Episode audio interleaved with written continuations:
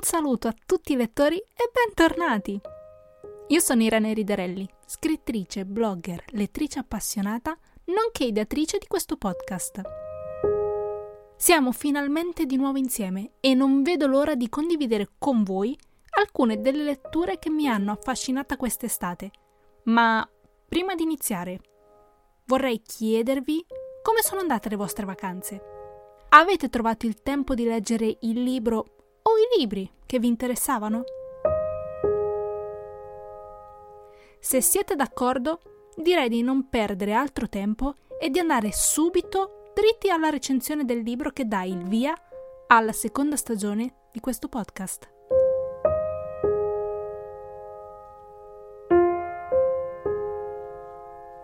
La mia scelta per l'episodio di oggi è un romanzo che a mio parere, un umile omaggio alla defunta regina Elisabetta II.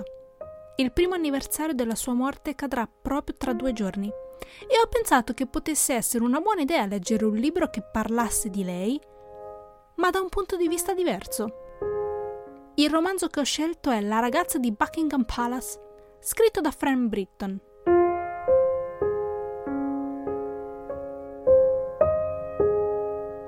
Questa storia parla di Marion Crawford, o come la chiamavano le due piccole principesse, Crawfie.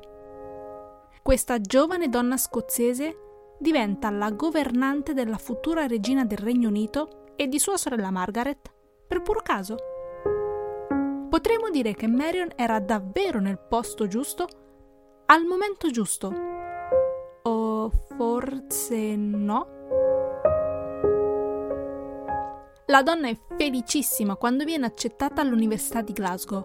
Finalmente potrà diventare un'educatrice e aiutare così gli orfani e i diseredati della Scozia. Non sa cosa fare quando la preside di Moray House la chiama nel suo ufficio per offrirle un lavoro estivo.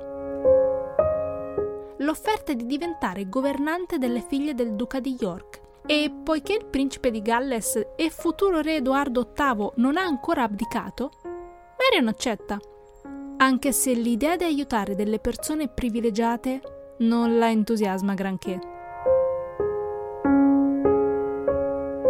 Quando inizia il nuovo lavoro, i suoi pregiudizi cominciano a cambiare, così come i suoi piani. Quel lavoro estivo si trasforma in anni di vita a Buckingham Palace.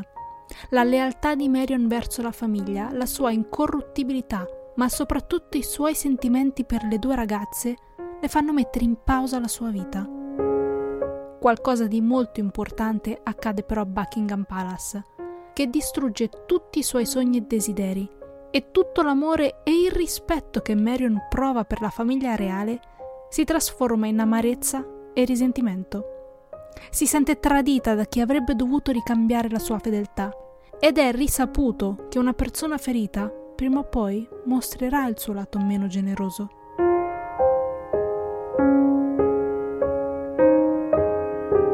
Questa non è né una biografia né le memorie della defunta regina Elisabetta.